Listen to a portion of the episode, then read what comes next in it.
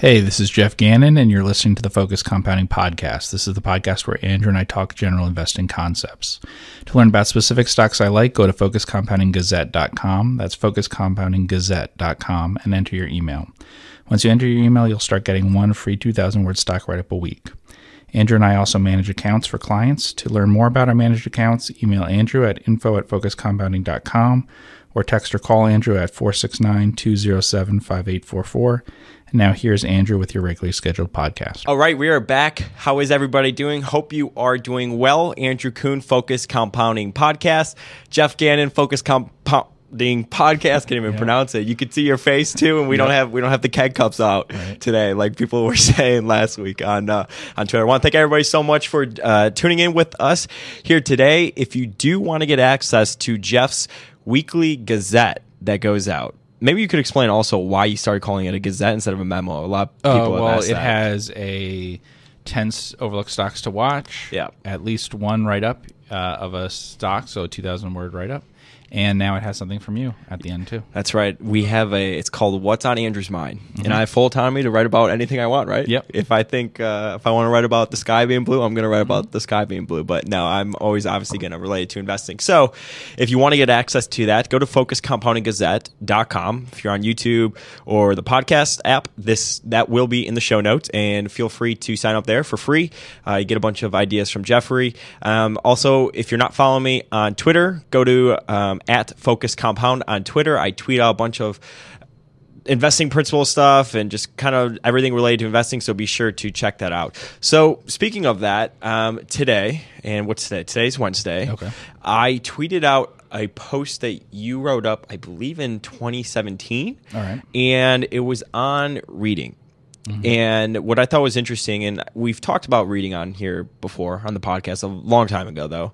And we talked about how, or you wrote about how, if you are reading more practical investing books or investing books on, you know, the theory behind investing, instead of reading a bunch of 10Ks, you're reading more of those, you're doing it wrong. And I think a lot of people sort of fall into that trap, especially from my correspondence with people that reach out. And I know at one point I kind of fell into that trap as well. You feel like you have to pretty much learn all the fundamentals, and which you do, of course. But then I think it takes away from actually just reading the 10Ks to learn about all these different businesses. Yeah. And I always say that I learned more about investing when I stopped reading a bunch of investing books, which is kind of interesting. So I thought maybe we could spend some time, you know, first of all, what are your favorite investing books other than Stock Market Genius? So really just books that people could take away to become better investors. And then we could just talk about like reading 10Ks and your process for doing that. Okay. So my favorite investing books, you can be a stock market genius, like you said, but also anything that is all about sort of case studies, like fund managers' actual day-to-day, what they bought and why they did it and stuff. So I like all the Peter Lynch books, you know, so One Up on Wall Street, Beating the Street. I got some up there. Yeah. And there was books, John Neff died not that long ago, and he had written a book that I liked. A lot of people find it pretty boring, but I think it's a good book. He was like a low PE type investor. I've mentioned before, There's Always Something to Do. That's a good book. And any of those sorts of things. And, of course, you know, in terms of more theory books, Phil Fisher and Ben Graham. So The Intelligent Investor is probably the easiest one for people to read, although I like Security Analysis a lot. Yeah. And boring. Yeah. I wish I had a drop. Boring alert, boring alert, boring alert. And then Phil Fisher, you have, he wrote a couple books. The famous one is Common Stocks and Uncommon Profits. Yeah. But I also like Conservative Investors Sleep Well, and so there was another one that he wrote too. So, yeah, all of those are good. Yeah, and do you have any books that you reread every single year? I think we've talked before that I do reread parts of The Snowball. Okay, for like inspiration purposes or what? Because I like to listen. I've probably listened to that book like 5 times, and I'm like, okay, so we're in Warren Buffett 1.0 days. I need some. I need some inspiration. So I re-listen to it. I think more for the just what he did in his partnership days and stuff. Yeah, for some of the most specific ones. That's an interesting book because Alice Schroeder, who wrote that book, did a lot of research, and only a small part of it really goes into the book. But there are like these little details that are really great in there. Yeah, you know, especially about the parts that people don't know that much about, like his partnership years and some things like that. How he would, you know, invest in a company. Find out about it. Yeah, no, that was definitely my favorite part too. And what's interesting, and we've spoken about this, She gave an AMA and asked me anything on Reddit once, and she just answered like a bunch of questions. And again, it's going back to, I always talk about, you know, we probably can't get into contact with Warren, but you can learn about a lot about these individuals that you're interested in just by people that have been around them a lot. And she just answered questions on him for, you know, days. And I thought that was interesting. So you could Google that. It's on Reddit. Alice Schroeder, Ask Me Anything. And it, of course, it was all about Warren. But what's interesting, too, is that she didn't, or they don't even talk anymore, she has said. Was that surprising to you? No. I wonder. I mean, I guess it's very. I read the book, so I'm not surprised. Yeah. I mean, because of the she almost alternates between personal business, and the personal stuff is why I'm sure they don't talk. Yeah. And I think he doesn't. I wonder if he just remembers it differently or what. I mean, I don't know. Yeah. Well, I think he said that before, that people will remember it differently and choose the less flattering one. Less flattering version. Yeah. Yeah. So. Well, you kind of open up yourself to a lot. I feel like a lot of criticism. Yeah. When but he produced a good book that way. No, so, totally. Yeah. It was a great book. What? So you Phil Fisher's books, Peter Lynch's books. So obviously, Stock Market Genius, our strategy is all behind that. What are some good 10Ks that you think people could, you know, start to read to learn more about investing? People ask me, just read anything or what? Yeah, people ask that a lot. And I think it's the ones they want to read are like ones where management kind of lays it out for you and it's easy, I guess. You know, they want to read like a Berkshire Hathaway type thing. Sure. Know? But I think it's better to read ones that you have to figure it out for yourself that way. So the easiest ones are you know something about it already. You're familiar with the product. Yeah. So the company. The easiest one is what industry do you work in? Okay, so if you work in financial services, read something about financial services. Do you easy ones are, you know, do you go to a movie theater? Yes, then read a movie theater one because it'll be easier for you. You'll understand what their gross margins on concessions are and stuff. You know what that kind of product is. You can picture in your mind. Yeah, sure. Whereas if you're reading about, honestly, some sorts of things, you just have no idea what you might be reading about, you know? Yeah. If you're reading about something that's like a business-to-business technology company or something and you have nothing to do with business software things or something like that, you just won't have an idea because you don't know the customers and the suppliers and you don't know the product. Yeah, you know, you don't know how it's sold and those sorts of things. But you might have dealt with a bank before, you know? So if you read about like an investment bank, well, unless you're in that kind of industry, you might not have any idea how to read that 10K. But if you read about a retail bank, you know, if you're reading about that part of Wells Fargo's business or something, well, you bank with a Bank of America or Wells Fargo or Chase or whatever. So you have some ideas about how that works. You know? Yeah, no, I would definitely agree. And I think that's what I did when I first started off was I like read like Nike's annual report or Apple's annual report because like in my head I could picture everything. Yeah. And it just, I felt like learning more about the business side of things, it was a lot easier to grasp. Yeah, almost. It is easier often to pick a small company that way, though. Yeah, so because they don't have multiple like product lines and stuff. Yeah. So some of those are very focused, like Apple's very focused, Nike's very focused. But when you get to things, if you're reading about Microsoft or something, actually a large part of Microsoft's 10K doesn't have anything to do with Windows and Office, even though that's the big part of their business. They talk about lots of other things they do too. So having like one product line companies is really good, or companies that have one location or something. We were talking about a company that operates like theme park type things. That's very easy. Everyone right now could go. There's probably half a dozen publicly traded companies that in the U.S. that do things related to some sort of theme park or something. You could easily read it. You probably visit at least a location or something. You can look it up online, see pictures and things. That kind of thing helps a lot. If you can read reviews, see pictures, something to actually see how it works in the real world, that helps. Because most people who have problems with 10Ks, I think it gets too abstract for them. They're reading about some business. They have no idea how it works. Sure. You know, I mean, it's drawn up by lawyers, too. Yeah. So I feel like adding some context to whatever it is that you're reading about is good. You wrote a post once about, and we always talk about this idea of like deep work. And it's a fascinating topic to me. And I know you said that the book wasn't your favorite. You didn't like the book, but you liked the concept. And you wrote that. So that's not me just saying that. You actually put that out there that you didn't think the book was too great. But you like the idea behind it and the concept. The concept is very important. Yeah. So I recommend people read the book. Yeah. Many books I read, I like the subject matter of it. I'm not saying that the treatment of it by the author is the best. Yeah. Yeah. And so I guess when it comes to like getting better, right? So like getting better with not only just reading, but like reading 10Ks and just, you know, understanding. I mean, this concept of deep work, I think they're sort of tied together. Yeah. So if people could look to improve on their deep work, what would you suggest? And I think it's unique how you do it, right? Okay. And this is something that even me, I consciously have to make an effort to improve on, right? it's kind of silly to say out loud, but I mean, so huge marketing for us obviously is Twitter, right? And you know, now we're doing YouTube and all these different things, and it's like kind of like, you know, notifications and everything. So there's so much more being thrown at out to you, which is why I think this concept of deep work, if you can master it, right, whatever that means, it will only give you an edge. And I think the way that you do it is pretty interesting.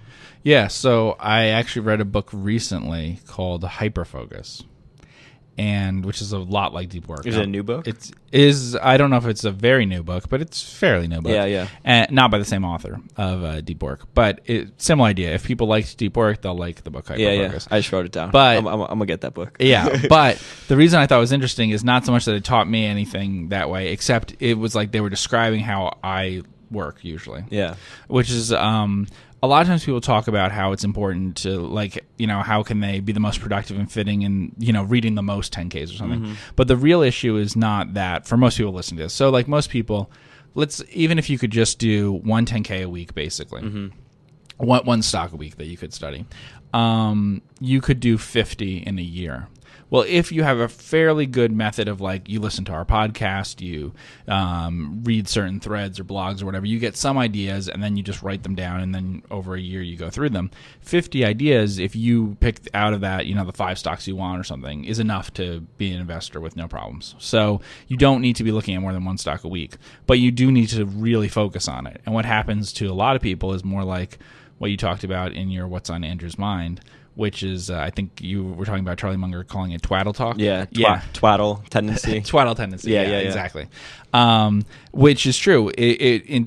Instead of focusing on learning all about this specific company, right, people get into a lot of stuff about different people's opinions on the industry or whatever, much more superficial sorts of things and almost like social sorts of things. He calls it like chauffeur knowledge. Right, yeah, exactly. He gives like an example of, oh, this is such an easy question. Let me have my chauffeur answer it. Right. You know, because, that's a fun metaphor. Exactly. And and often people get the most superficial sort of knee-jerk reaction to something like an industry or whatever. Yeah. So we've talked about that, like we own NACO.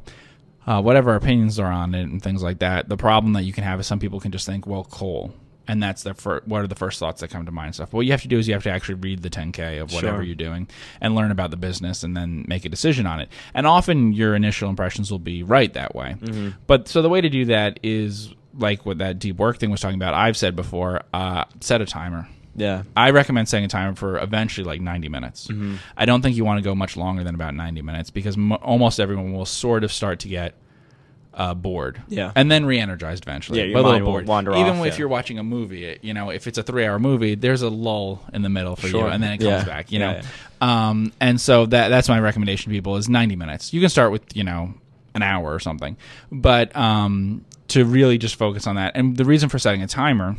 Is the reason for picking a short amount of time is that you can like block it out and say, okay, I don't have to do anything for the next 90 minutes. Yeah. Whereas you can't say, well, I don't have to do anything for the next afternoon. You're designating that time to, and that's it. And then you set a timer so that you're not looking at any sort of clock. You're not looking at your cell phone or whatever. You're instead just the timer will go off when it's done, and then you'll just stop looking at the 10K or whatever. If you really focus on just one stock for 90 minutes at a time, you're going to be so far ahead of other investors. Yeah. You know, and then you just repeat that with, you know, if you have a week or something, repeat that with 5 different stocks in the same industry or something, you know? And then even if you could, I think, try to stay disciplined to do it like even like 60 minutes a day. Right. Exactly. You know, and that's when I think you really see the effects, you know, take off. Yeah. And that relates to another thing Charlie Munger said, which was that like he sold himself part of his day. Yeah. And that's a great thing. And for a lot of people, it will be something like that. I mean, the easiest thing of all. For a lot of people, a lot of office workers, is just go in an hour earlier. Can't do it. Yeah. No matter how many hours of sleep I get, it's still a mission for me to get up in the morning. No, I could do it. Because if you try to do, for a lot of people, we'll see, but for a lot of people, if you try to do an hour at the end of your day. Yeah, you're too tired. Yeah. And there's also the other big risk is that a lot of times, well, and actually this is good in Hyperfocus talking about it, is how often people interrupt themselves, but they have a tendency to blame the other people around them because it's convenient. They want to be interrupted, basically. Yeah. So if there's people around you needing whatever, then it's like, oh, I have to answer this email. instead of I have to look at this 10K. You want me to take that trash out? Okay, please. Yeah, exactly. You reorganize your desk 100 times or whatever. Yeah. Yeah. And what most people find, certainly what I find, is that you might not be too excited to read a 10K before starting. I mean, a lot of times actually I am excited to read the 10K before starting, but most of the time probably. But for many people, they're not. And what they'll find though is that after those first few minutes when they really get into it is the problem. Once they're really doing it, it's not a chore to get through 90 minutes of it. Yeah. It's the starting in the first 5 minutes of what am I doing? Yeah, you kind of get in like the groove of it, or whatever. And then what I do is I have a pen and I always have a calculator to make sure that because my feeling is if I don't have a calculator, then it's easy to be lazy and not do calculations for yourself. Yeah, but if you do, then you're writing everywhere all the time. And a real calculator too. I mean, it sounds so silly that we have to but this is kind of the way I do it is I use a real calculator. Yeah. I prefer paper. And a lot of people say, does it help you remember more? Right. It's really, for me personally, it's like a focus thing. Yeah. I feel like I could actually, I retain it better. I'm actually more in the groove of it. Right. There's no notifications. And you're only doing that. Yeah, exactly. Yeah. Yeah, because it's so easy for people to say, oh, well, let me just check. This is what most people will do, is they'll be looking at the stock, even reading the 10K. If they're reading something online or something, they'll immediately open up a tab and check Yahoo Finance or check, Or Google something, which they, if you want to look at, the location of, which is good to do, but me personally, the 60 minutes or whatever that you block off, it should be your deep work time where you're not surfing the web or doing anything. And I can't tell you often, I get someone talking to me about a stock they've looked at for a while, and they talk about the price ratio or something, and actually they've pulled the ratio from a website. Mm. Whereas you don't really need to know it exactly. In more general terms, if they know it's trading at 8, 9, 10 times free cash flow, if they just looked at 3 years of it, they would have that general impression, no problem. But they instead pulled from whatever the thing said about the EV to EBITDA or whatever, which could be right or could be wrong. But they should have an opinion about it that would be really easy to know from reading the 10K and... I mean, read Deep Work and read Hyperfocus. Whether I like the treatment that the author gave of the concepts, I think they're really important concepts. And it is the one thing when people ask me, the hardest part about being an investor or something, I do notice, especially with now and with younger people, the difficulties of that you have to just stop listening to other people at some point, go away, and just form your opinion about a stock. Mm-hmm.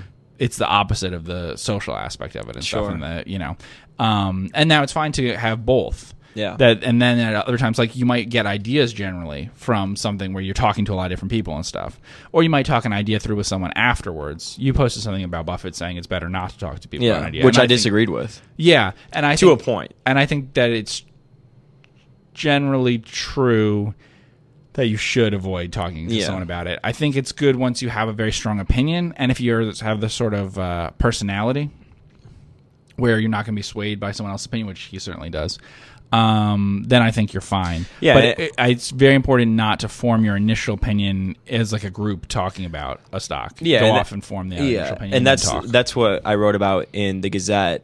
On my What's on Andrew's Mind column was I was just saying that I do think it's good to talk to other people after you form your own opinion to understand, when I call it the variant perception, or that's what people call, what does the market think? So then you could kind of try to weigh, okay, are they correct? Are they wrong? Mm-hmm. Do I see their point? Do I agree with them? But I completely agree with that. Yeah, and talking to other people also often sparks something that gives you, that directs you in the direction you need to do the work that you need. Often, you often get an idea or something from talking to a lot of people. Now, at least for me, and I'm sure for Buffett, you talk to people and hear 1,000 ideas and you go, oh, there's 10 that sounded good from what I heard. The ratio is not good in terms of the same thing's true. He reads a lot of newspapers and things. I find news is not a very, in terms of the amount of time you spend on, is a very valuable use of your time. So what I started doing was using almost like a summarizer, compoundnews.com or abnormal returns, or whatever. And they just post what they think is the most, I guess, newsworthy items of the day. So you're not reading all the fluff. It's just really here's this. So I think that's good for a time management purposes. Yeah, what I actually do is before I click on something or read something, whatever. And what I actually do, I think I've mentioned this before, is usually what I do is I decide to read something. Yeah. and then I will print it out and read it later or something. I put together a bunch of reading at certain times. Mm-hmm. So I'll read for a couple hours instead of, you know, reading and doing some other stuff and reading some more and whatever online. You know, I don't read and then answer some emails and then read and then, you know. But what I do is I look and decide if this is something that's going to be a practical use to me. And for us, that's really easy because we focus on just overlooked stocks. Yeah, yeah. So I literally will look up the stock and see if it's overlooked at all or things related to it is. Sure. And if they aren't, if there's nothing like that, you know, like I was reading something about title insurers or something, I looked it up and they're not really overlooked. So I dropped it. Although it sounded interesting what I was reading, I decided that it wasn't, you know, something that we were going to end up buying. So I eliminated it. And that's useful. If you know, I talk to a lot of people who, I kind of know immediately they're not really going to buy that like reinsurance company because they don't feel like they understand reinsurance well enough or whatever, which is fine. But then just eliminate, you know, they will sometimes spend a lot more time on the ideas they don't buy, the complicated ones, the ones that they're not really sure about, even though from the beginning I knew you're not really going to buy that. You know, you're just not going to get comfortable with it. I think people can tell fairly early on whether there's something there that they might be able to get comfortable with. And that's a skill that you have to develop. Mm-hmm. Buffett, I think, is really good at that. It's not just saying yes or no right away, but it's also knowing, is this something I could figure out? And that's something that you get better at over time. Sure, yeah. Because he always talks about, like, if it's something that's very important to the investment case, but you can't figure it out, forget about it. Yes. But if it's something that isn't important and you can't figure out, okay, potentially that's okay. But if it's something that you can figure out and it's important, then obviously that's great. Yeah. Yeah. Yeah. So if you had to come up with a couple hacks, I guess you could say, I feel like our generation's all about these hacks, productivity hacks. That may be part of what I was talking about. You know, I mean, what would you say? So I would, if I could give a couple first. Okay. Read the real annual reports or 10Ks filings. I feel like a lot of people will actually benefit more from that. Yeah. Get a Kindle. Yeah.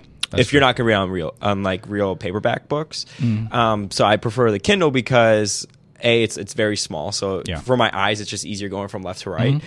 And also there's no notifications. That's all you're doing on there is just the task at hand. You're just reading. There's nothing popping. And then I would say, what would I say? Take notes on, you know, real paper, not just like on like the computer. Yes. And then what would you say? I would actually say read those two books too, by the way, Deep Work and Hyperfocus, because they are full of those sorts of hacks. Yeah.